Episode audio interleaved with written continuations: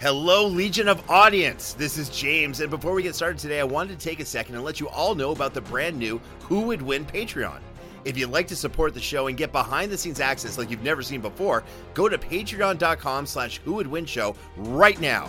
Who would win patrons will have access to outtake videos, early info on battles, and even get a vote on characters that we'll use in upcoming episodes. So if you'd like to support me and the show, head to patreon.com slash who would win show, and for as little as five bucks a month, you can define yourself as more than just a fan. You'll be an official member of the Legion. Hope to see you there. Everybody in your crew identifies as either Big Mac Burger, McNuggets, or McCrispy Sandwich. But you're the filet fish Sandwich all day. That crispy fish, that savory tartar sauce, that melty cheese, that pillowy bun. Yeah, you get it. Every time. And if you love the filet of fish, right now you can catch two of the classics you love for just $6. Limited time only. Price and participation may vary. Cannot be combined with any other offer. Single item at regular price. Ba da ba ba ba.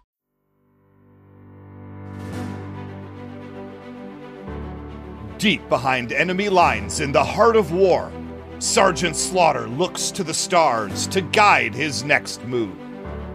Crossing past encampments, fording streams, and climbing mountains, Slaughter has his mission to find the POWs and bring them home. It is then, when passing by a campsite, Sarge sees the seven foot Chewbacca near a fire. Mistaking him for one of Cobra's bio experiments, he moves in for the attack. Chewie looks up and sees the drill sergeant, who shouts, You better give your heart to America, cause your butt belongs to me. All Chewie can do is let out a as this battle is inevitable. It's Wookiee versus America. It's Furball versus the Executioner. It's Chewbacca versus Sergeant Slaughter. Today on Who Would Win?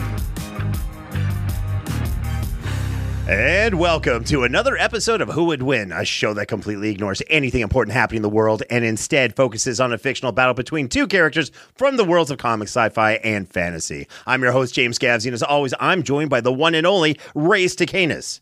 In today's battle, it's one of the crazier matchups that fall under the quote unquote somehow this makes complete sense category. In one corner, you have Chewbacca, one of Star Wars' most beloved pilots and badasses, versus Sergeant Slaughter, an icon of both the squared circle and the iconic G.I. Joe cartoon from the 80s. As usual, I did the patented Who Would Win Google test just to see how many times this matchup has been discussed, and Google responded with, Who are you kidding? As no one has ever dared to discuss this hypothetical fight before. Yet again, the Who Would Win show brings you the Legion of Audience, another premier geek culture battle. Ray, super interested in this. What are your thoughts on today's matchup? This one is a little bit more personal than maybe any of the others. Every so often, we get a matchup that comes along where I'm repping somebody that makes me want to go that much further, take it that much extra. You give me Sergeant Slaughter from G.I. Joe and, of course, the Squared Circle, American hero, and Chewbacca. Chewbacca's here in a redemption match, as we all know. He's been on the show once before, but this is our July 4th episode for America. Listen, um, look when when young James Gavsie was living in Canada, uh, every once in a while our our TV would get an American feed, sometimes from Rochester, New York, sometimes from Buffalo, and on that magical day, which rarely happened, I would see the amazing display of awesomeness of American fan. I don't know what you call it, just world conquering ability in the form of the G.I. Joe cartoon. And one time I actually saw Sergeant Slaughter in action on that cartoon, and I was absolutely enthralled and confused because I had somewhat seen him in actual wrestling before on TV, and now here he is in animated form. You know, the real thing I got to ask you, Ray, and I think because you and I are kind of the same vintage a little bit, the magic of the 80s, the the magic of the animation from the 1980s. I try to explain that to kids of today and they just don't get it. Does animation today even come close to what you and I experienced with G.I. Joe Transformers Thundercats back in the 1980s? It's tough because these are absolutely two very different eras. Back in the 1980s, Ronald Reagan said, What if the corporations just did everything with no regulation whatsoever? So we ended up with a pile of cartoons for kids that were all trying to sell us products, whether it be toys and merchandise and action play sets, but also sugary cereals, double mint gum, and soda. And so you ended up with this ridiculous, ridiculous set of cartoons. Today, you could argue the cartoons are better, they're more thoughtful, they're uh, they're more interesting, but there is some sort of magical allure for those of us of a certain age when you go back and you think about those cartoons of the 1980s. You know, what's really weird is that we'd have, uh, you know, the, the American feed for these cartoons like G.I. Joe and what have you. But for whatever reason, we didn't always get all of those commercials showing all the toys. So it wasn't until like the late 90s when, you know, Sounds stuff right. was on repeat. All of a sudden, I'm like, wait a minute. There was like huge Castle Grayskulls available. There was the G.I. Joe. What was that big, huge uh, aircraft carrier for whatever reason? Why you reason? got to be bringing up the USS Uh, yeah. Flagg like I didn't ask for it every Christmas? And Well, I bought get it, it. I bought it for ten bucks at a discount God, bin someplace you in Ontario. liar and a Anyway, thief. I I set it on fire. The thing is, though, the thing is, there's all this magic because I think you had these amazing toys that went with it. I think what the kids of today are missing are the incredible toys, this blatant merchandise that really should be coming along with all these different iconic properties. But we'll we'll we'll figure this out later. Okay, speaking of great things, speaking of iconic things, it's time to introduce our guest judge, making another appearance on the Who Would Win show. It's comedian, producer of Comics Watching Comics, and the host of Gutting the Sacred Cow podcast, an amazing show. It's the one, it's the only, it's Kevin Gootee. Kevin, welcome back to Who Would Win. Guys, first and foremost, welcome, welcome. Thank you for having me back on the show. It's always a pleasure. And what am I been up to? Well, the many, many episodes of Gutting the Sacred Cow mount up continually. We're almost at 200. This upcoming week, you're going to hear Pitch Perfect. The following week, you're going to hear the Rocky Horror Picture Show. Wow, that's then great. the following week, you're going to hear Platoon. People What? hate these films. I What? know. I know. Ray was on the sat in as a uh, shotgun for Apocalypse Now. Someone hated Apocalypse Now. We had a lot of laughs on that one. And let me just go harken back to your comment, Ray, because I can't sit there and let that just go unmolested. Whoever you think that cartoons now are better than they were in the 80s, you, sir, are high on fentanyl. There is nothing out there now. My daughter, eight years old, she watches stuff, and this stuff is trash compared to what we had in the 80s. It doesn't even hold a candle. Even the Silverhawks are like the Transformers to what's out there right now. Boom. Thank you. But other than that, I'm great, guys. How are you? Well, things are good. By the way, I, I accidentally watched about two minutes of the original GoBots uh, Terrible. pilot. It is horrible. I figured out Oh, what yeah. it was. The animation was similar to the Super Friends animation, so it was a little Oof. spotty at place. Oh, it was horrible. I couldn't stop vomiting. It was crazy. It was like I was watching a musical, Ray, and listening to like Mamma Mia or something like that. It was absolutely terrifying. Now, Kevin, um, I'm glad you said all this because this episode represents look chewbacca has been in some recent films but he really is an icon of the late 70s and 80s of you know the star wars when it first came out and blew up and you got sergeant slaughter with all of this i gotta ask are you already somewhat conflicted coming into this can you be unbiased in this episode of who would win Listen, I'm a man of virtue. I'm a man of honesty. Even though some dummies tried to come on Gutting the Sacred Cow, the best movie review, movie debate podcast out there, some dummies tried to come on this very podcast and try to assassinate Star Wars, try to assassinate Return of the Jedi, did assassinate The Last Jedi. Not that Thank hard you. to do that one. no no And know, of it- course, G.I. Joe, yeah you know, just happens to be one of my all-time favorite cartoons. So you've got what my top five favorite films in Star Wars, and you have easily my top three favorite cartoons with G.I. Joe. And by the way, P.S. I took my daughter last year to the G.I. Joe anniversary.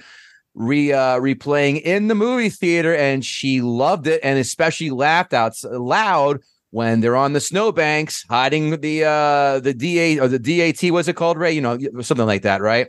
With the battle android troopers, or you No, no, no, the no, no, BET? B- about the BET, the device. Yeah, okay. And then when the when the Crimson Guard jumps over and they start going co, and I get to go Cobra, and the other ten nerds in the theater laughed hysterically. She thought Daddy was a hero, and guess what? She's right. Look, I don't want to say anything about anything, but I also went to the anniversary showing with my other show, Knowing is Half the Podcast, and we brought with us in tow writer of G.I. Joe the movie, Buzz Dixon, who had never seen it in theaters before. And that was a top five all time moment for Mr. Ray. Well, that's because it was never released in theaters, so Well, kind of hard why to he do hadn't that. Seen it? Yeah, it's good. Good job, me. Wait, that movie was never okay. That makes so much sense. It ran I've to TV, heard that movie. unfortunately. Yeah. Ah, inter- is that because Transformers the movie didn't do that great in theaters? And My Little Pony, unfortunately, yes. and the He-Man cartoon tanked in the theater as well. Amazingly, I don't know how those th- things bomb in the theater. That is mind blowing. Yeah, usually Dolph Lundgren prints money. no, the cartoon, the He-Man cartoon, was out in the theater too. Oh, Oh my gosh. Well, you know what? Not everything in the 80s, you know, was successful. That's the thing. Look, we got to get to this episode because we have an insane judge. We have two iconic characters. Ray is chomping at the bit to get started with this, and I have a few secret weapons up my sleeve as well. So with all that being said, Ray, please do us the honors and introduce today's matchup. representing Star Wars, the co-pilot who confused Han Solo with Fred Durst, since he did it all for the Wookiee, the Wookiee. So you can take that cookie and stick it up your Chewbacca. And representing Hasbro, the drill sergeant who packs light and moves easy, as he can fit everything he owns in an itty bitty ditty bag. Sergeant Slaughter. Way to get it right in the second take, Ray. That's a I did it. spirit. I did it. The magic of editing. Well done, Ray. Now, before we go any further, let's go over the official rules of a who would win match. This is going to be absolutely fantastic. Rule number one each debater will make three points. Rule number two the who would win match is a random encounter in a neutral location with no prior knowledge of the opponent or time to prepare for the fight. Rule number three the debater must stay within the confines of the character's personality, and the exact version of that character has to be specifically stated. With that being said, Ray, I don't understand or know where the pro wrestling Sergeant Slaughter stops and the animated version of Sar- Sergeant Slaughter begins. So, what version are you, what iteration are you using for today's battle? Let me just say right now using a professional wrestler on the Who Would Win show was attempted way back in a preseason match, and it was one of the worst episodes in this show's history. Didn't make any sense, and it was a one sided romp because wrestlers are real people who can't defy the laws of physics. But if we use G.I. Joe animated Sergeant Slaughter and take out all of the professional wrestling that has to be grounded in reality, we get a character we can use appropriately on the Who Would Win show. So, animated G.I. Joe Sergeant Slaughter. Very cool. I will be using Chewbacca, not from any of the legend source material that's no longer No canon. fan fiction.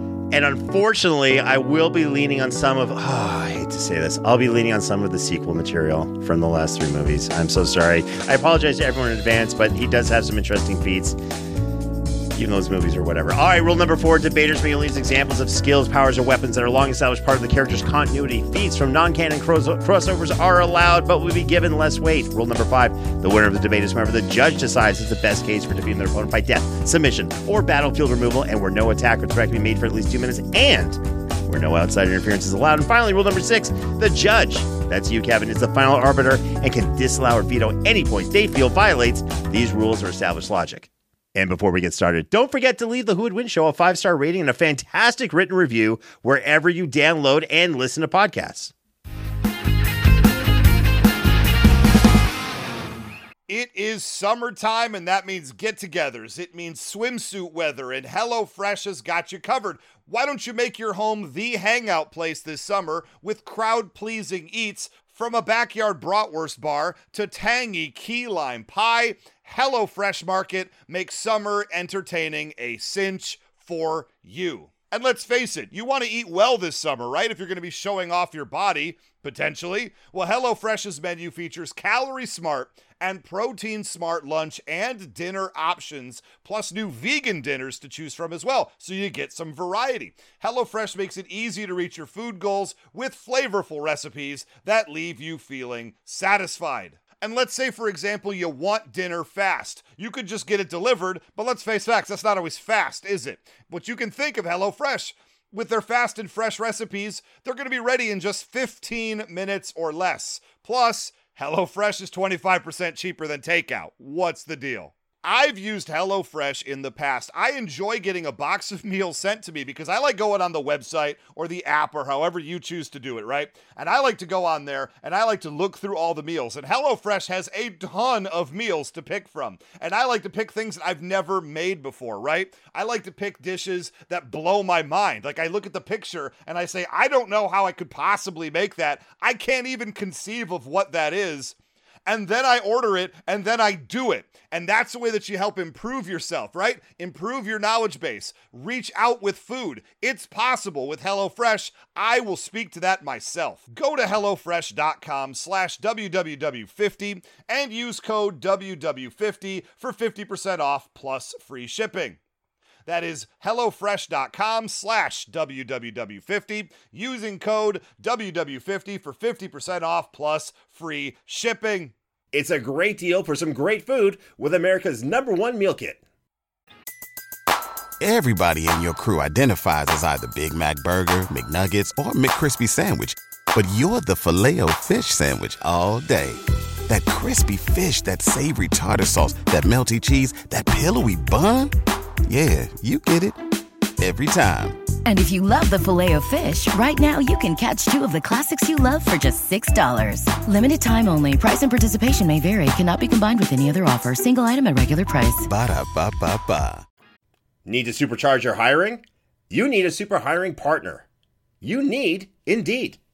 I've been a fan of Indeed.com for a long time and been singing their praises for even longer. You know, one of the things I love about Indeed is that not only can you find a great job on Indeed.com, start there, great place to look, but if you're hiring, you can invite candidates, right? Candidates you invite to apply are three times more likely to apply for your job than candidates who just kind of see it in a random search. That's according to US Indeed data. It's like you invite somebody and they feel welcome to your party, right? They're more likely to want to work for you or at least check out what this job's all about. And we'll get you one step closer to that hire by immediately matching you with quality candidates with Indeed. Indeed's going to do the hard work for you. It shows you the candidates whose resume on Indeed fits your description immediately after you post. You're going to find the people, they're going to put them right in front of you so you can hire even faster. And these are quality candidates. These are people who already meet your minimum expectations right off the top at the beginning. Join more than 3 million businesses worldwide that use Indeed to hire great talent fast. Start hiring now with a $75 sponsored job credit to upgrade your job post at Indeed.com slash WWW. Offer good for a limited time. Claim your $75 credit now at Indeed.com slash WWW. Indeed.com slash WWW. Terms and conditions apply. Need to hire? You need Indeed.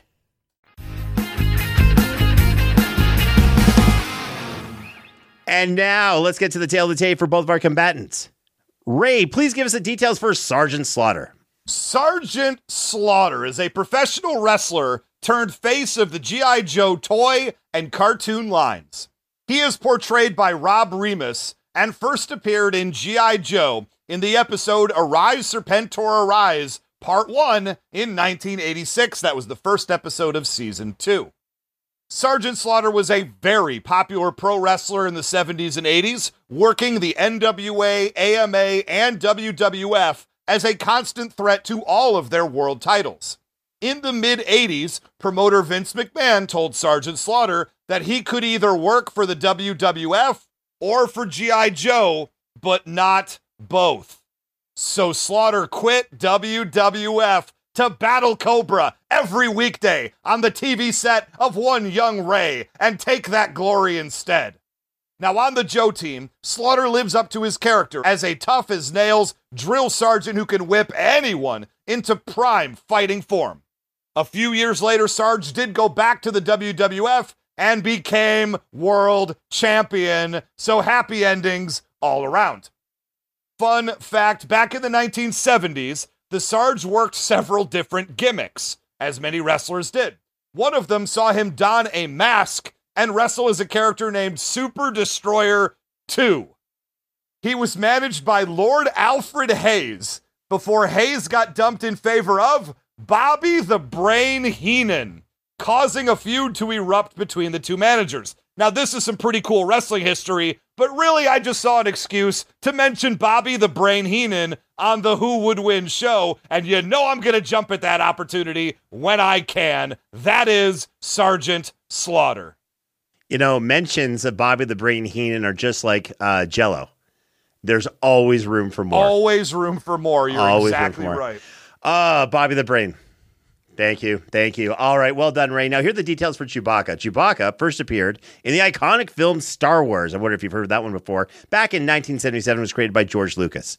Chewbacca is a Wookiee, a tall, hairy, bipedal, and intelligent Bigfoot type species from the planet Kashyyyk. During his long life, Chewbacca has seen many things. You know, he's been an engineer, a warrior, a slave, a smuggler, a rebel hero. Chewbacca also fought with the Republic on Kashyyyk during the Clone Wars, then befriended Han Solo while Imperial activity. Chewbacca serves as co pilot on Solo's spaceship, the Millennium Falcon, even after Han Solo's horrible, really not well thought out uh, death uh, in, anyway, the first sequel. Spoiler alert. Spoiler alert, that's right. Besides the characteristic super strength of his species, Chewbacca possessed exceptional skills in piloting as well as mechanic repairs. His technical skill allowed him to understand the inner workings of a great number of devices, including droids, weapons, and transmitters, being able to build one out out of a wrecked starship. And here's an interesting fact about Sergeant Slaughter. Do you know that his signature pro wrestling finishing maneuver, the Cobra Clutch, has been taught to members of many branches of the military, police officers, Secret Service, and to many martial artists? It's true. Just like many professional wrestlers who use finishing holds that could actually work in the real world if applied properly, like the sleeper hold, the backbreaker, and the armpit claw. That was the Iron Sheik, I believe. Sergeant Slaughter's finishing hold of the Cobra Clutch has been found to work surprisingly well as both a standing and ground based chokehold.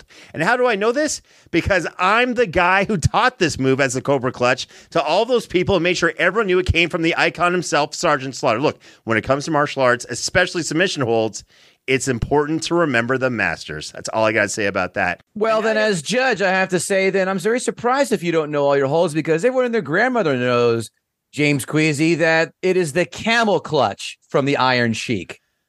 Oh, you're right. That's his signature. I know I'm right. But he. Oh no no no no, Kevin Gootee. he also had the armpit claw, something he did in the early 80s that was insanely not painful and that would not always work. Now, listen. And fun fact number two when Sergeant Slaughter was world champion in the 19 early 90s, he defected from America to join Iraq, if you remember, during Desert Storm. That was a ah. big deal. And he adopted the Iron Sheik's camel clutch as his finisher for that particular run. Just a little second fun fact three for Sergeant Slaughter today. Let's keep it going. That's why I couldn't hold on to the title. The camel clutch, that's cool, but you can easily get out of it. Just move your back a little bit. But the cobra clutch, you're going to sleep very, very quickly. I know this for a fact. I've done it to many people. If he had just stuck with the basics, with what he knew, he may still be world champion today. That's all I'm saying, decades later. All right, Kevin Gootee, do you have any questions before we get started? I just want to make sure you got all the signature move names right here for the for the record because I'm a stickler for this, these sort of things here. Thank you. All right. So let's just keep it fair. Keep it fair. Oh, wait, Ray hates Caddyshack, so we're not going to keep going on that road. Let, gentlemen, let's see what you got. I am very excited. These are two of my all-time favorite characters here. This is no easy, no easy journey for either of you. Let's get it on. Here we go. Ray, hit us with your point number one. Point number one for Sergeant Slaughter. Let's talk about his base power, statistics, etc. Because a member of Cobra during the Arise Serpentor Arise five part miniseries, I believe it was Dr. Mindbender, said this man has the constitution of a vending machine. That means that he is durable. That means you can just keep hitting him over and over and over again with whatever you can think of, and he keeps coming. He keeps working. I assume that's what it means. It's one of the greatest lines in all of fiction, delivered perfectly uh, in that particular show. And remember, they were electrocuting him. They were giving him shocks after they take him prisoner over and over and over again. And they were marveling that after like being down slightly for a moment, he'd be back up full strength again in like no time whatsoever. So as much as you can hit and beat down Sergeant Slaughter, he never gives up. He stays till the fight's won. I will let you know. Now, he's very, very strong. He's very, very powerful, much more so. And you got to keep in mind, every member of G.I. Joe is a superhero in their own right. They perform daredevil feats that defy the laws of physics time and time again every episode. And Sergeant Slaughter is the one who stands head and shoulders above all of them as far as combat ability, strength, durability, quickness, fighting prowess, the whole deal. This is a guy who fought off dozens of bats, you know, battle android troopers. Individually, they can like take out a Joe in a one on one encounter. We have seen them have trouble with bats before. Now, bats are a little bit like ninjas, it's been argued, that the more you have, the less powerful they become. Doesn't matter. Sergeant Slaughter, in one of his debut moves, shows up at the battlefield. They literally said he created a second front by himself as he stormed the bats from the side and demolished dozens of them single handedly while the Joes just watched with their jaws hanging wide open. He picked up baton sticks and was smashing their heads off. These are like Terminator robots, and he's taking them all out one by one by one. My favorite move, he grabbed the arm of one and just spun him around, smashing the bats with another bat. It's that great meme. I'm so mad I'm to throw this dude at another dude. That's what Sergeant Slaughter did with big, heavy robots. When he got trapped inside of a house by the dreadnoks, he says, We got to get out of this house before they knock it down. He just one shot punches the stone wall at the backside of the house, knocks a hole big enough for everybody to get out. He's also a great fighter and a great trainer, much like Captain America it trains everybody. Sergeant Slaughter trains all of the other Joes to fight. This is a guy who somehow made Snake Eyes a better fighter. He trained up scrub Lieutenant Falcon, played by Don Johnson, to the point where he went from an absolute puke to being able to hang with Golobulus, leader of Cobra La by the end of the movie. That is a short period of time to train up someone so low to get so so large. He's also supremely disciplined. I've seen Chewbacca. Strikes me as occasionally a little lackadaisical in his approach to things. He likes to sit back, put his arms behind his head, hang out. Sergeant Slaughter is always training. We saw him slice a huge monitor in half with a sword that had Serpentor's face on it. Heck, in the opening theme song, he jumps off his triple T and breaks Monkey Wrench's glasses. In the intro to every episode, he breaks a man's glasses. He's aggressive. And not just that, he's smart. He went to college, he said on the show. He knows ancient Greek well enough to read it. That's crazy. He went back in time and performed the trials of Heracles. He's a, he's a, a biblical level power, is what we're referring to when we refer to Sergeant Slaughter. And of course, he throws around gold bars with ease. Why? Because he's Sergeant bleeping Slaughter. And that's my point number one. I'm glad Ray Stacanis is not exaggerating any of the facts of Sergeant Slaughter, at least the Can't. He's version that good. uh, the, the version of Sergeant Slaughter, Slaughter that he made up in his mind somewhere. Now, the actual Sergeant Slaughter, who's fantastic, has some limitations. I'll get to that shortly. But let me push back on this. Look, we all know vending machines. You got the Constitution of vending machine. That's awesome. What are vending machines? Things that are easy to break into. You can put your hand and reach into their insidey places. That's what Sergeant Slaughter's like. That you are a horrible human being, Ray Stacanis, for saying that you can put your hand up Sergeant Slaughter the same way you can. Uh, point of order: No slander will be tolerated on my watch, please. Thank you. Got it. You can put your hand up a vending machine easier than you can up a Sergeant Slaughter. Okay. On top of that, you talked about quickness. Here's the deal Sergeant Slaughter is many things. Quick? No. Does he move well for his size? Absolutely. Is he quick? Absolutely not. This guy gets tagged. Now he's durable, but he gets tagged. He gets hit. Stuff's been thrown at him. The catch is on his face. This is someone who actually takes punishment. Good thing he's durable because he's not fast, like getting out of the way and dodging bullets and what have you. That's the thing. And finally, you know, the bats that you're talking about. They have a really cool design. I love them. Uh, when they finally came out as toys, my parents couldn't afford them, so we didn't get them. I really wanted them. But here's the thing they're not Terminators Ray Stacanis. They're more like those battle droids from the prequels and Star Wars, you know, the skinny ones that say Roger, Roger all the time. That's what they are. I'm not saying Oh they couldn't hurt you. They couldn't hurt you if they hit you or something. But they get torn apart easy. You're saying one versus a Joe? Absolutely not. That's like saying one battle droid from Star Wars and prequels versus a, a clone trooper. Absolutely not. You're you're you're on something that is not the way to go.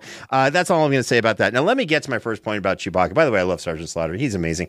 My first point for uh, Chewbacca is this. Let's just talk about his physicals and what he brings to the table. So Sergeant Slaughter, look, he's very tough. He's very strong. We get this. Chewbacca, however, is no slouch in either of those areas. And by the way, he's much faster. He's more agile agile and he has better reflexes than Sergeant Slaughter. Let me explain. Now, the physical facts about Chewbacca. Did you know this? He's seven and a half feet tall, weighs somewhere between 350 and 400 pounds. And on the planet Kashyyyk, where he came from, he has to climb up these massive kilometer long trees, tall trees that are massively thick.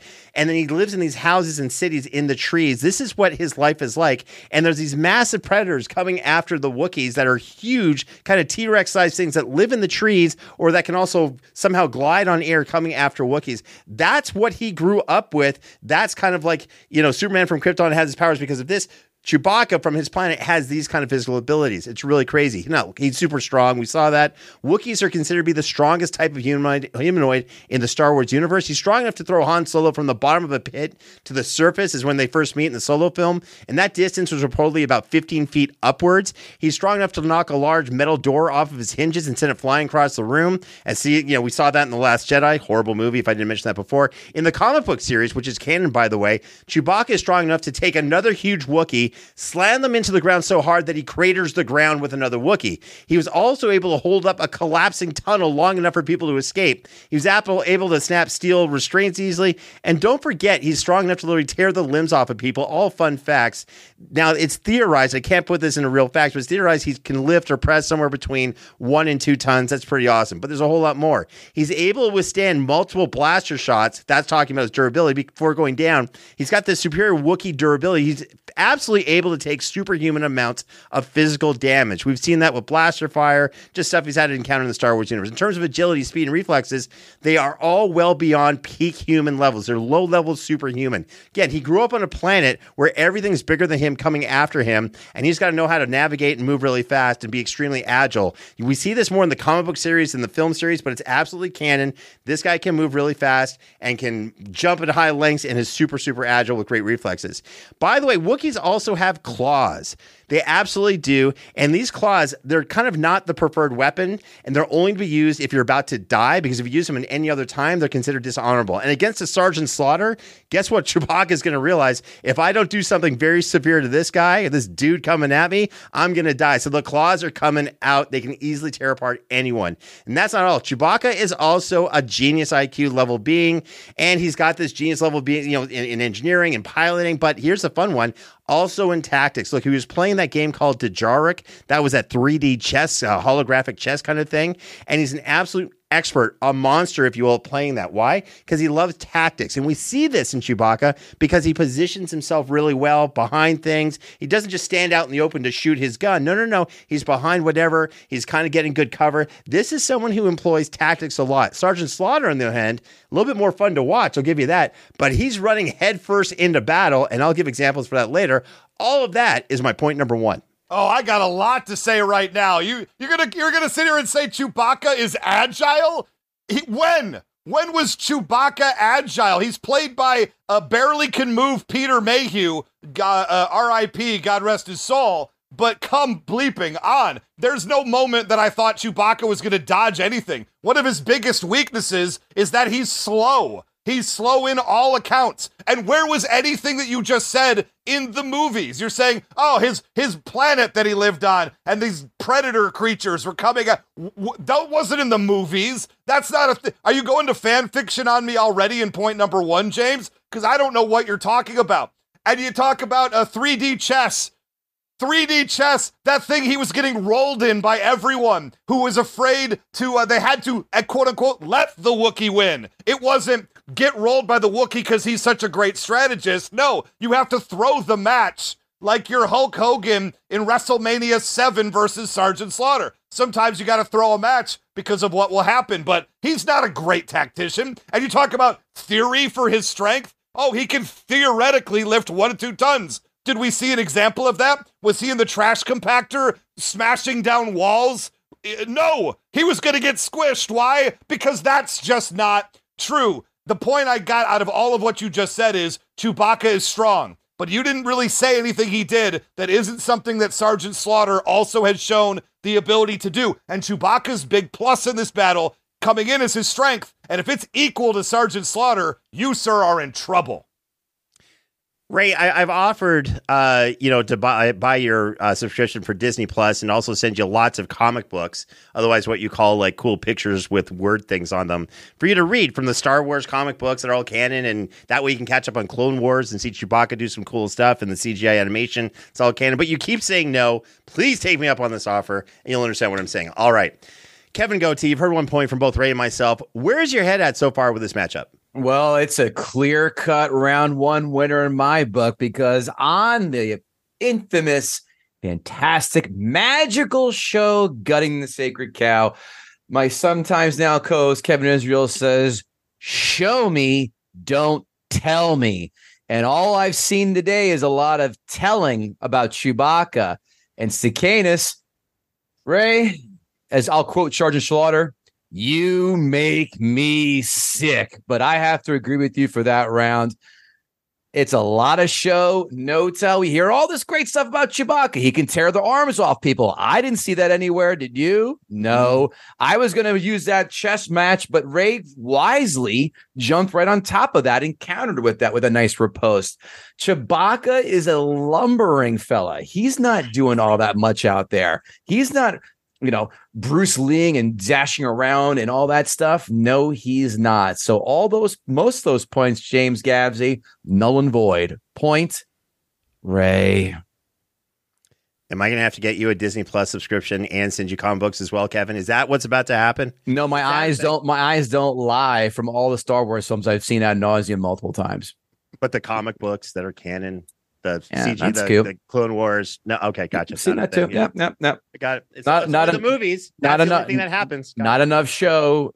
Too much tell. Uh, I love. Actually, you know what? That's totally fine because what I'm going to do, my next point is going to solidify everything. Ray, hit us with your point number two. Point number two for Sergeant Slaughter. Let's talk a little bit about his training, his vehicles, his gear, uh, and some of that. We're just going to open with some of the vehicles that he's been known to drive because these are, as what have we said many times on the show? If the character comes packaged with the vehicle, then it should be on the table for the Who Would Win show, right?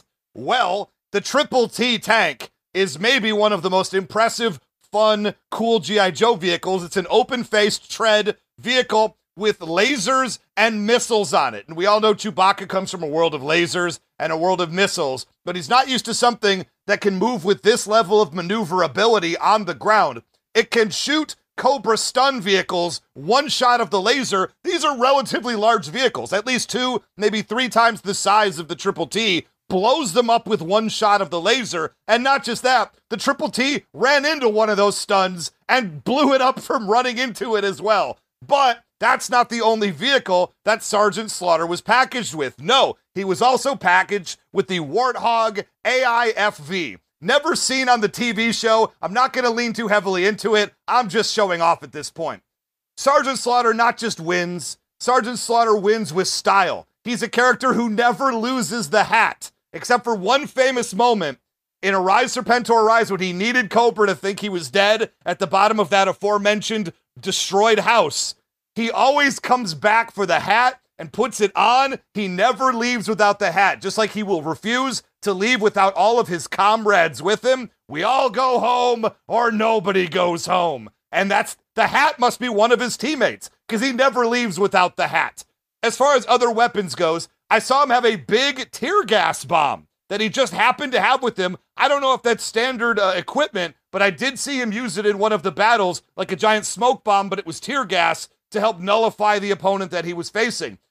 Every single Joe is a master of all weapons and all vehicles. Let's just start right there. If you put a G.I. Joe figure in any vehicle, he knows how to pilot it. These are the best trained military force in the entire world. Same is true of all weapons. If you ever look at those file cards at the back of G.I. Joe, they run through the list of all the weapons that they can have. I don't have it written down here, but if you've seen it, you know there's like 11 categories of weapons that G.I. Joes all know how to use. And this is the guy who's training them to use it, which means that he could pick up literally anything. And I believe he could do it with Star Wars weapons too. He's just that talented if he needed to. He knows how to use all weapons. And he's a trained Marine. Marines are the best of the best in the military. And I know there's people uh, in the uh, uh other branches that would disagree, but let's keep it real. He is a Marine who became a drill instructor He's an infantry member and has taken survival training. I don't know what formal combat training Chewbacca has had. To be honest, I think he relies on his big gun and his size and his battle cry. And then he just hopes that the other person gets scared and runs away. But Sergeant Slaughter's out there proving it every single day. Heck, we're going to talk about a, a slide feat. This man beat the Ultimate Warrior to win the world title. One, two, three. I know I wasn't going to talk about the wrestling, but any win over the Ultimate Warrior is worth mentioning. Last thing I want to mention in this point Chewbacca was in a ship in the sequels, and that ship went up and it got blown up by the Empire. And then all of a sudden, what, 30 seconds later, they go, oh no, wait, he was in this other ship over there. Maybe one of the weakest moments of drama in all of Star Wars' entire of canon. So you could argue Chewbacca was involved in one of the worst moments in Star Wars history. Meanwhile, I would argue that Sergeant Slaughter's was a part of like three out of the five best moments of G.I. Joe. So are we going with the character who goes who goes above and beyond and gives you great moments? This is for Alpine and Bazooka. This is for the US of A, and this one's for me. You cannot deny that moment, but I can deny that Chewbacca spaceship moment. Nobody wants to see that again. And that's my point number two. How dare you? How dare you invoke the sequels? a pox upon your household, good sir. All right, here's the deal. Listen, I knew you were going to pull this, Ray Stacanis. You did this in our, the first episode with uh, Serpentor, where you said, hey, Serpentor comes with his flying platform. And sometimes Serpentor was sold separately, and sometimes he was sold with his flying platform. And sometimes Sergeant Slaughter was sold as an action figure by itself. And sometimes it was sold with maybe a vehicle.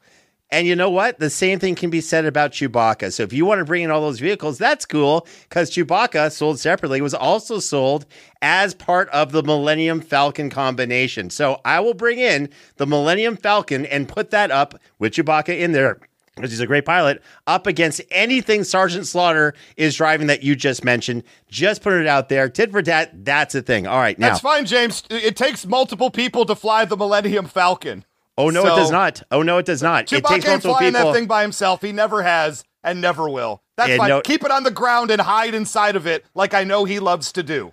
I can feel, I can, yes, let the hate flow, Ray Stacanis. Yes, that's right. Be afraid of the fact that he can actually fly it by itself and he knows how to fire it by himself. That's a cool thing. Now, in terms of the tear gas bomb, that's not standard. And the reason why I'm going to say that is because just like Chewbacca has done a lot of cool things in the comic books that are all canon, he actually has a grapple thing that he can add to his bowcaster. It's not a standard thing. So let's stick with standard weapons. Now, speaking of weapons, you mentioned that Sergeant Slaughter can use a lot of them. I agree, he can but he doesn't carry all of his weapons. It's a random encounter in a neutral location. He's got what he's got on him. It's his standard issue, whatever it is. That's it. He's not picking up all these other weapons I agree he could use that just aren't there. That's a thing. All right.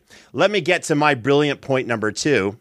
And for my point number two, let's just talk about the weapons specialty of Chewbacca. Look, Sergeant Slaughter's awesome. I've said it before, I'll say it again. And when it comes to weapons, Ray, I actually agree with you. I'm sure he used everything from military issue firearms to lasers to grenades, powerful explosives, and I'm sure many, many other things. Does he have more proficiency in a wider range of weapons than Chewbacca does?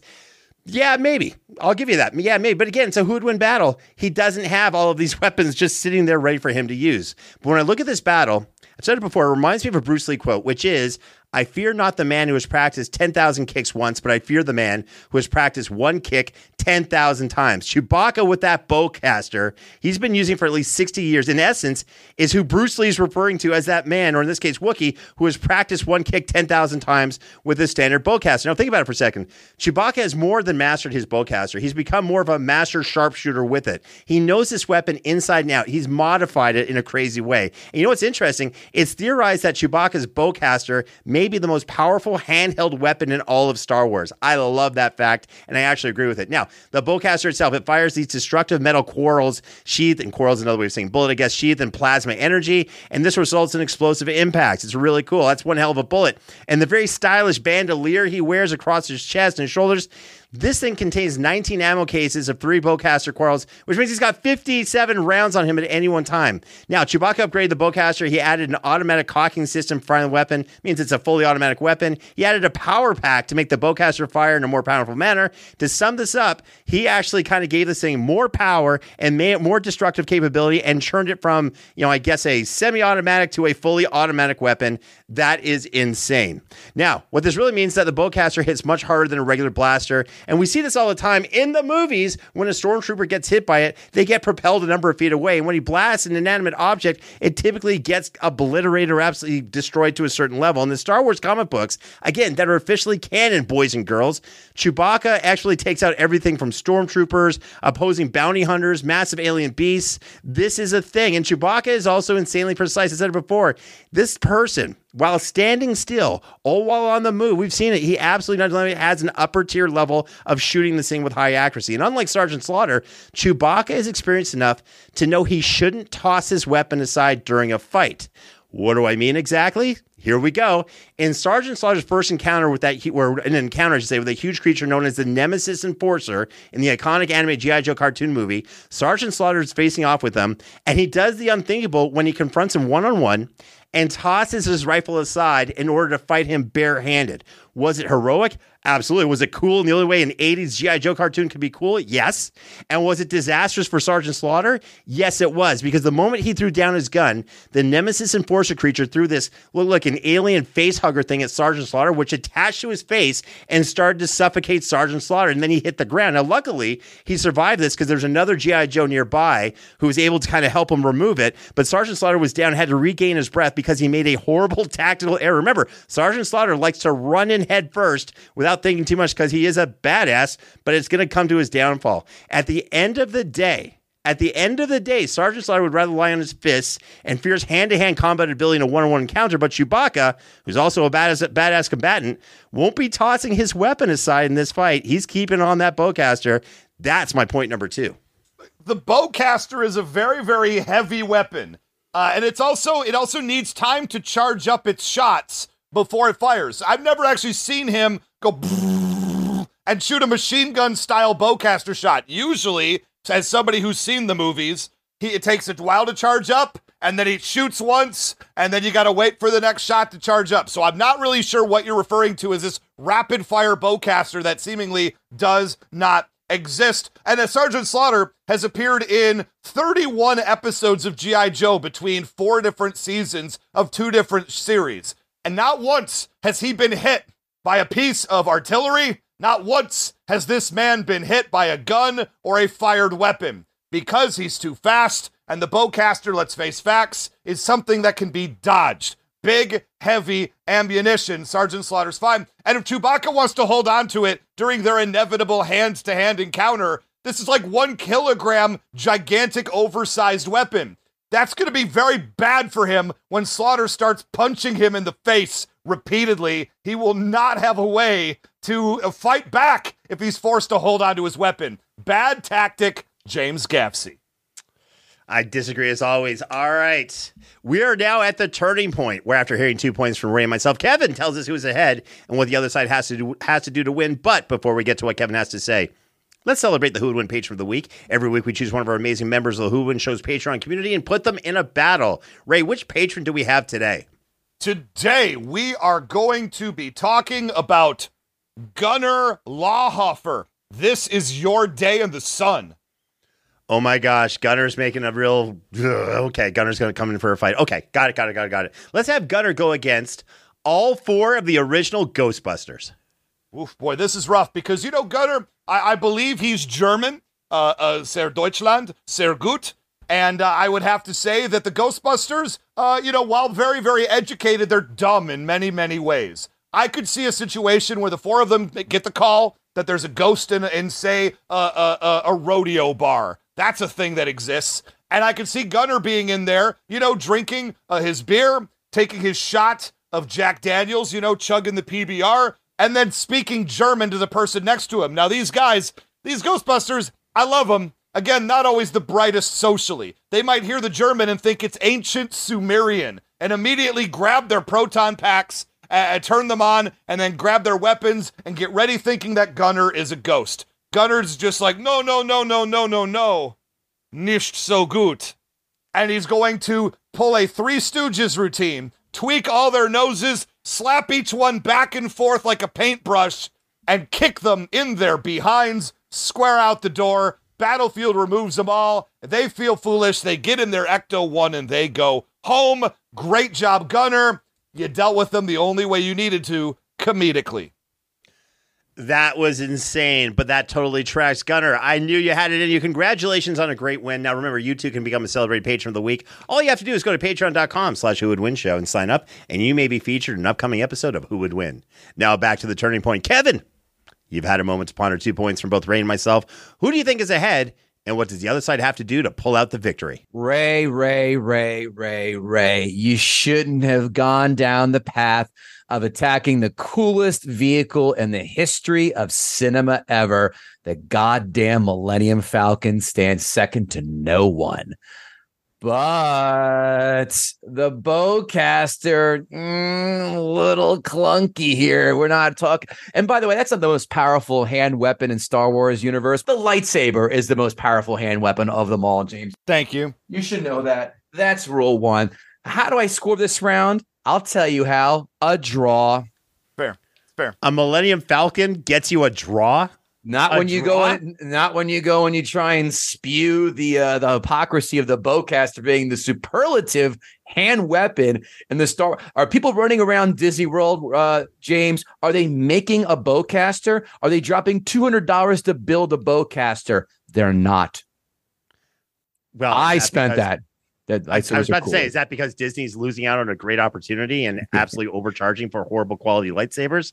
Listen, Disney mean- and their mar- Disney and their marketing, as well as their films in the last few years, have been very slipshod. Uh, see, per- no perfect case besides the last three sequels, which were Dog Poop, Dog Poop uh, Squared, and Dog Poop Cute. I'll keep I'll keep it PG for you kids. That's fair. So yes, it is uh it is a push for this round. Let's duke it out. Round three. It's fine. All right, all comes down to this. Ray, let's see what you got. Hit us your point number three. Like if the Millennium Falcon can come up and Kevin says that round was a draw, I am feeling very good about myself in that moment, if I can be honest. Point number three for Sergeant Slaughter. Let's talk about his feats. Let's talk about some battles. Let's talk about some wins. In a song that's canon to the G.I. Joe universe, you're using Weirdo Comics. I will absolutely use a song. The song lyric goes I've seen him take on 100 Cobras and send them on the run. 100 Cobra soldiers, they're decently trained sometimes. And he sent 100 of them on the run. This was in the Sergeant Slaughter toy commercial, canon to G.I. Joe. This is a guy who, in Arise Serpentor Arise, took on the Dreadnoks. He took on Zartan in his own Everglades base area where Zartan is king. Zartan known for what? Deception, hiding, Sergeant Slaughter was able to sneak up on Zartan in the Everglades. Let's just say he is big, he is loud, he is rough, but when he wants to, when he needs to, that training can kick in and he can go low and he can sneak up and get a sneak attack on somebody. In the case of Zartan in that moment, beat him without even a fight because the guns were drawn. And let's talk about his greatest physical accomplishment. And that's, of course, in G.I. Joe the movie, that win over the seven foot tall Nemesis Enforcer, the beast of Cobra La, who has wings, giant wings that can fly, spikes protruding from his elbows that can tear into a tank. Into a tank when he let a tank run over him, used the spike, and then pulled cross country out of his own vehicle. Wow.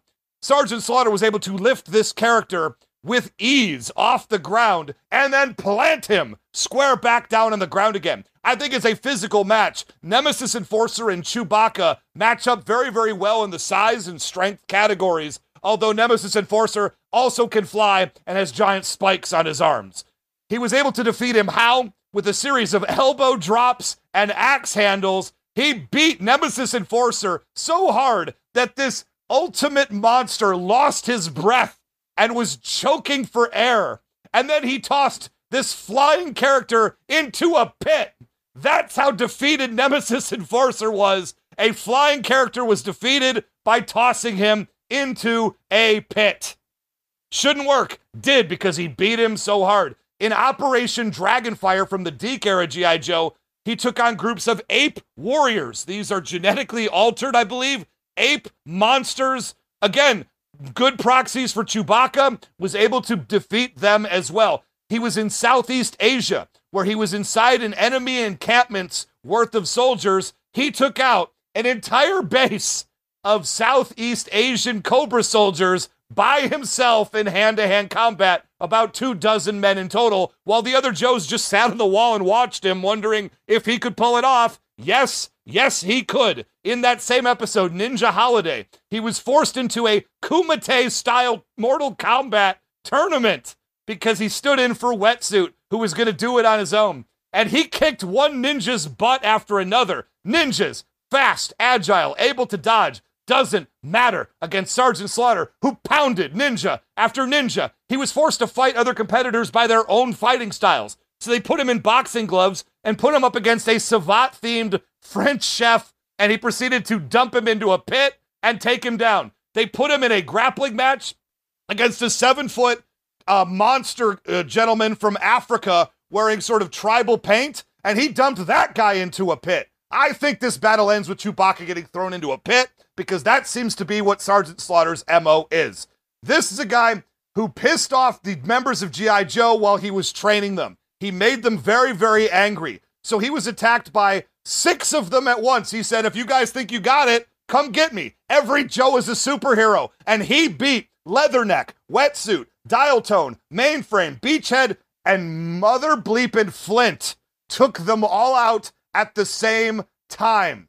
Let's not forget, when Sun Tzu's DNA was lost from Serpentor and his creation, they needed a replacement. They needed a great strategist and the greatest soldier of our era. And who did they take? Sergeant Slaughter's DNA. And that's my point number three. Ray, I never want to admit this. It makes me nauseous. You made me realize the error of my ways. You're right a push is too generous. That last round goes to James Gavsie for the Millennium Falcon being a superlative fighting machine. It's now evened up. Thanks, Ray. Look, sometimes these points sneak up on you, and it takes a minute to let them marinate and kind of the logic to sink in. I don't blame you. This is the thing that happens. Look, when you look on the surface and you do the kind of like I call it MMA math, right? It's a thing that's done in you know people like me who go to the gym and work out and watch what we eat Yikes. train. but we do. That's a hell of a sick burn. Good, Gavsie. That's a quarter of a point for you. Thank you, sir. I appreciate that. Now, here's the thing: on the surface, when you look at Sergeant Slaughter, you're like, oh my God, this thing is a, it's a fight, it's a thing. It's a fighting machine. Look what he's doing. It's crazy. But then you start to dig down a little bit. Look, Nemesis, Enfor- Nemesis Enforcer had wings. Did the Nemesis Enforcer take to the air to get tactical, some type of tactical advantage? No, because the Nemesis Enforcer is a big, huge brawler, not a great fighter, relies on his power. That's a thing. And again, the Nemesis Enforcer still got the advantage, kind of a win over Sergeant Slaughter with that face hugger thing, because Sergeant Slaughter disregarded his firearm and said, I want to take him on. Cool. But yeah, you don't do that in a fight. And against someone who's super experienced, who's going to see you kind of do this kind of stuff, they're going to use that against you 100% of the time. That's all I'm going to say. And listen, when he took on six Joes, Flint's kind of cool. But remember, Flint was what? Very, very old. Like, wasn't he in his, like, you know, 80s or whatever he was? He was in, like in his 30s. 80s, Henry? You're thinking of Hawk. What are you talking about? Flint, Flint was in Hawk, peak physical condition. Flint Hawk, whatever it was. The thing is, he took on six of them, but they weren't the, all the best ones. Let's they, say Flint was. They were the best Joes of season two. What are you talking about really? Right James, I hear Snake you trying, eyes? and you're Snake missing. Eyes?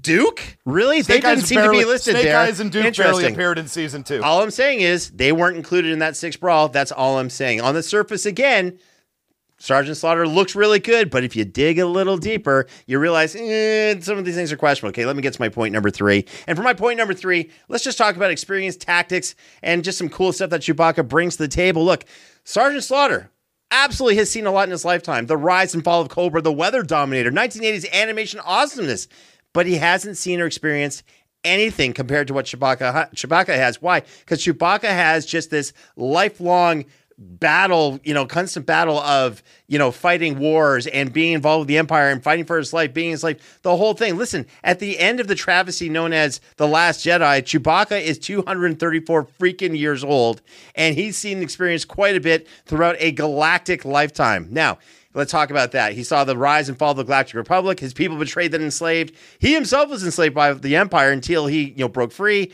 And from that time, you know, till the horrible Last Jedi, he's seen and experienced the fall of the Empire, the destruction of the Death Star, the death of his best friend, due to the betrayal of his son, the rise of the First Order. I could go on and on and on and on. But again, this is crazy amounts of turmoil, of damage, of experience he's had to do, and he's taking it all in. Do you ever hear Chewbacca complain about his life? No. Does he ever talk about it? No. You know why? Because he's a warrior. He internalizes it in a very unhealthy way, and then he likes to shoot people from a distance because that's what people do when they internalize for too long and don't have a healthy outlet. I'm just making that point. So, with all that experience, what has Chewbacca seen and done and had to go through in order for him to still be alive now? Do you think he's experienced insane combat situations with things that can fly, things that can shoot lasers from the air, very powerful, super powerful beings with stuff on their arms that's really sharp.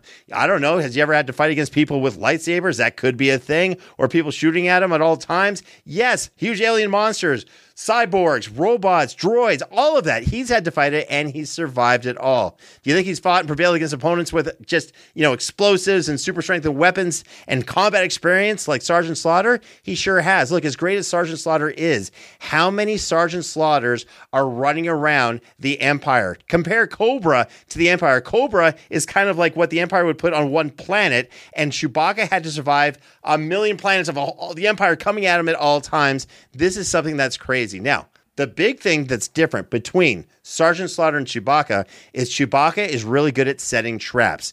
We see this a lot in the comic books. We also see a little bit of this in that third movie, or the, the Last Jedi movie, I should say, where he sets a trap for that little bird thing he's about to eat it. My whole point is this is someone who's how to set traps. Now, is Sergeant Slaughter going to be caught in a horrible trap and be taken out? No. Will he be stopped for a second? Yes, in the same way that facehugger stopped him, the way the Nemesis Enforcer did as well. And as he's dealing all of that, guess where Chewbacca is? Is he in Sergeant Slaughter's face? Nope. Guess where he is? He's from a distance taking cover, shooting that bowcaster that hits like a you know what from a distance. The same way he did to that no good Kylo Ren when he stabbed his dad with the lights. I'm still bitter about that, by the way. Now, what has Sergeant Slaughter done that Chewbacca hasn't seen before? That is the question. Nothing. He's seen everything Sergeant Slaughter can do and has survived it and seen every flavor of it under the sun. But what has Chewbacca done that Sergeant Slaughter hasn't seen?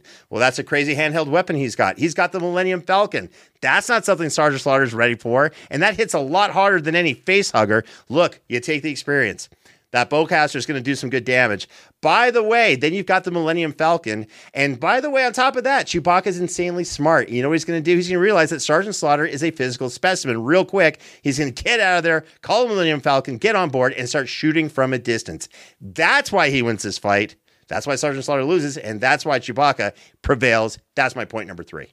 You're talking about Chewbacca setting traps in the middle of one of the most aggressive fighters. He's going to set up like that thing with the rope on the treetop that you walk in and it grabs your leg. I don't see this. And you're going to tell me right now, Sergeant Slaughter's never seen anything like lasers shooting. What are you even talking about right now? His life is being in big time battles with lasers shooting all around him and not getting hit. And James, you made a big point about Nemesis Enforcer. Like, you got right to the point and missed it. Nemesis Enforcer, yes, didn't fly around as much as he should have because he relied on his power alone in the battle. And that's the entire point. That's how Chewbacca also will fight this battle. With and Nemesis Enforcer is much better fighter, but has much more going for him than Chewbacca, and Sergeant Slaughter overcame that. That's the entire point. And you're talking about tactics. I haven't seen Chewbacca use a lot of tactics. When there's a fight in a battle, he looks like he's just like running around looking to find out who he's supposed to shoot and then takes pot shots at whoever he needs to and just sort of waits for Han Solo to tell him what to do. Please, this is a battle of in the big time fights, a bit player versus a main star. Chewbacca, and I love Chewbacca. He is one of my favorite characters, but we got to call it for how it really is. When you have the big fights happening, Luke Skywalker's taking that fight. Han Solo's taking that fight, right? Other people are taking those fights, and he's backing up fighting the scrubs. And when that thing happens in G.I. Joe, Sergeant Slaughter is the one taking that fight and winning it. So at the end of the day, when these two fight, I do not believe a bowcaster shot will hit. I do believe that Sergeant Slaughter will close the distance with Chewbacca with relative ease. If he can fight ninjas, he's fast enough to get in on a Chewbacca Wookiee. And the strength being even and Chewbacca refusing for whatever reason to put down the bowcaster in the middle of a hand to hand fight means that he's unfortunately going to get overwhelmed. This thing ends with a German suplex into a pit. Sergeant Slaughter beats Chewbacca to the point where he's panting and heavy breathing, comes up behind him, locks it in, flips him into a pit, doesn't use the Cobra clutch because, unlike James, I'm not going to use an example that didn't happen in the version I'm talking about. Lots of pit talking with Ray Stacanis. Don't check out his browsing history. Kevin, you've heard three points for both Ray and myself. I love peaches, James. Who doesn't? Who doesn't? You've heard three points for both Ray and myself. It's time for you to make a decision. Take us through your process. Tell us a story, if you will, and reveal who you think wins this battle between Sergeant Slaughter and Chewbacca. Well, well, well, gentlemen, this is we're going here. I think I did an overtime. I think my first or second appearance on this. Boy, we're getting real close to that, aren't we? Ray, I'm surprised you had him on the ropes with one point, and I was expecting the fatality. When when James is talking about setting traps and being a brilliant tactician, did you forget to mention the part how he walked into a net in Return of the Jedi and they said, Chewie, always think of your stomach, not the idea of a brilliant tactician, not someone, if he's a trap setter, would not sniff that one out? You know, I would, I would, I think that's an excellent point, uh, Kevin. Uh, I just don't think Sergeant Slaughter is going to attack him with cheeseburgers. Fair. Lot of listen, a lot of amazing points here. Chewbacca, American icon. Sergeant Slaughter, the epitome of American icon, but you know, Chewbacca is no slouch himself. Another Caddyshack reference. Eat my shorts, race to Stacanis. This one is a doozy. The last round, James did way more backpedaling than attacking. He did a lot of countering, but not a lot of reposting. Which, oh, do I want to do this? Do I not want to do this? Oh, dude, the suspense is killing me. Well, how does this battle play out? Here it is. Pretty simple. Not really, actually. It's all if Chewbacca, oh man, there's the hand-to-hand combat. It's tough. Chewbacca's got the reach, he's got the height. Sergeant Slaughter gets in. I mean, they're both strong. Chewbacca's a Wookiee. It's a lot of that. I, I think, ta- oh boy, that's real. When you break it down like that, it's close quarters fighting. It's really tough. I mean, you said before the constitution of a vending machine. Chewbacca is just insanely strong. But again, we only hear about those tales of him ripping arms off and not actually using that physical strength in person. Yeah, he bashes stormtrooper helmets in together. Was it the the, the drumming? That's the Ewok. God, why? How did I confuse that in the end of Jedi?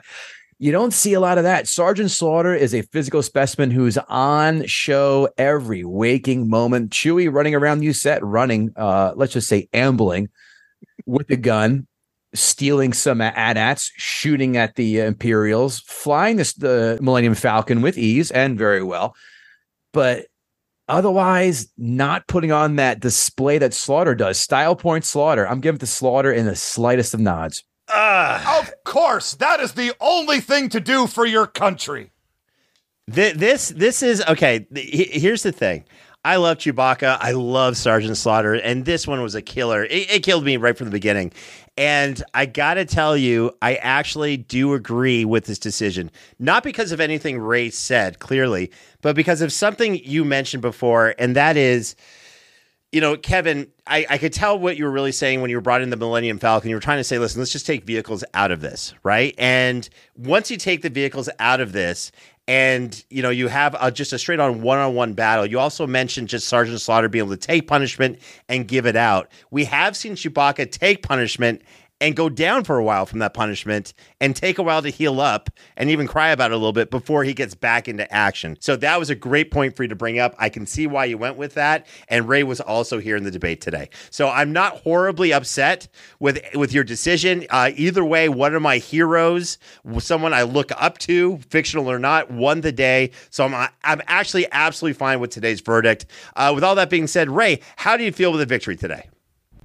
I look at you, James Gavsie, and I will tell you why you ended up where you were because you're going nowhere, Space Case. You're here because you're an industrial strength foul up and I just need you to understand this on our nation's holiday. Canada will not overcome the awesome power and gravitas of one Sergeant Slaughter. Kevin, another thing you brought up that was interesting was uh, the Caddyshack references.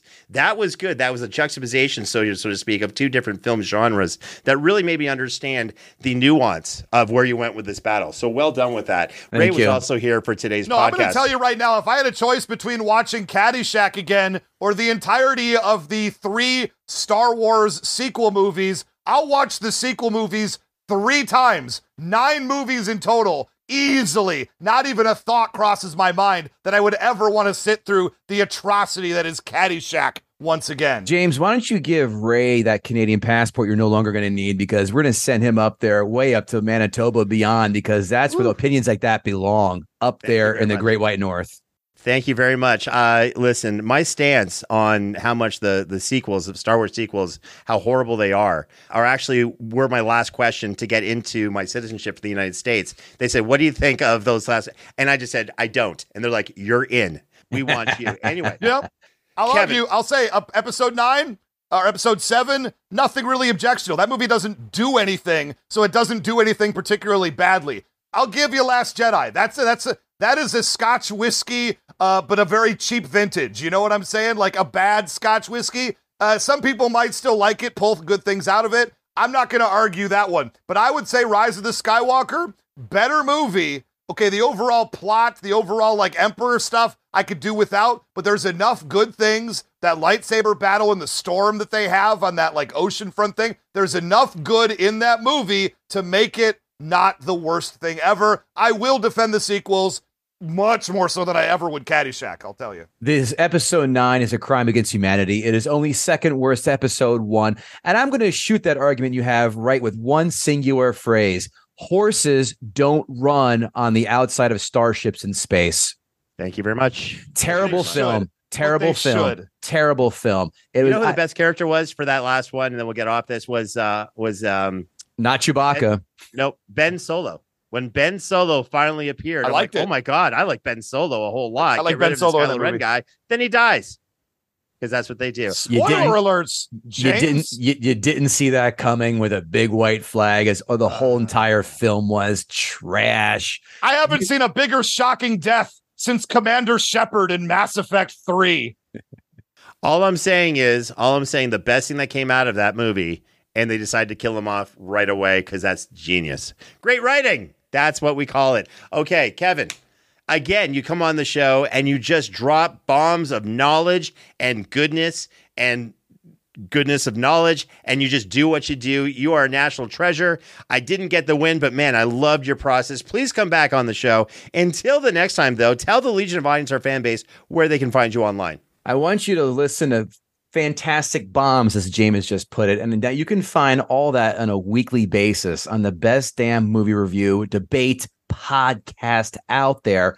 Gutting the Sacred Cow, where we invite guests to pick a film they find overrated or hate and trying to convince us to see their points. But of course, the twist the film's got to meet one of these criteria widely beloved, critically acclaimed, or a financial success. That's the challenge, giving an, a platform to those people with unpopular opinions about some of our most popular films of all time. Who has the stones to do it? Do we agree with them? Or do we send them into the shredder like we have many a time? You'll find out every single week on Gutting the Sacred Cow, YouTube, podcasts everywhere, gutting the sacred cow at gmail.com if you want to say hi. And of course, advertise with us. Lastly, leave us that five star rating we so deserve. Two or three sentence review doesn't hurt. Doesn't don't cost nothing. Another Caddyshack line. There you go, kids. That's where you find me, kevingootee.com and fantasy football jibber jabber starting up when football season starts in another month or so. Be look on the lookout for that on YouTube. Hell to the yes to all of that. All right, Ray Stacanis, you got another great victory today, but it was really a win for me as well because we got to celebrate the USA. I feel great. I'm awesome. Ray Stacanis, tell the Legion of Audience where they can find you. I will say that having uh, certain terrible judges on the Who Would Win show for five seasons straight prepared me to go on Gutting the Sacred Cow and talk about Caddyshack because I've already experienced a hundred plus times before making perfect points that were on point and nailing it for the judges, and then at the end of the episode, having them go, nah, I just don't think so. That is a perfect parallel, and I'm glad that I was able to build up those mental resistances because I knew what I was going to get into with the particular host. Kevin Gootee didn't just want uh, me to come on and talk about Caddyshack so he could try to annihilate me. He specially brought on, I believe, Bill Schultz, who also loves Caddyshack specifically to fight me for the entire hour plus of that podcast episode. That is a knockdown, drag out fight of an episode. Highly recommended listening. If you're a fan of Who Would Win, go check out the Caddyshack episode of Gutting the Sacred Cow, and then go on Gutting the Sacred Cow and in a five star review say, I listened to the Caddyshack episode, hashtag Ray is right. That's what I want you to do. And today, obviously, I won. Sergeant Slaughter's too good a character, and I was not. There are certain episodes of the Who Would Win show. You've got the the uh, uh, um, NFL Super Pro episode. You've got the Russian Guardians episode. Sometimes I'm gonna bring just a little bit extra heat to the hot sauce, and today I say pucker up because this was one that was gonna go down in history as one of my finest wins of all time.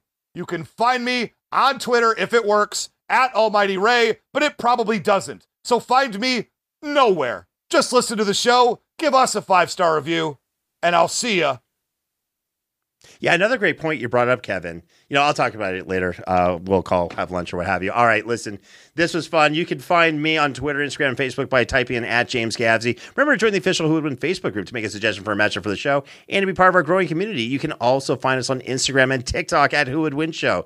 Don't forget to subscribe to us on Apple Podcasts, Spotify, and wherever else you go for your podcasts. On behalf of myself, Ray Stacanis, and the rest of the amazing Who Would Win production team, thank you once again for checking out another episode of Who Would Win. We'll see you next time.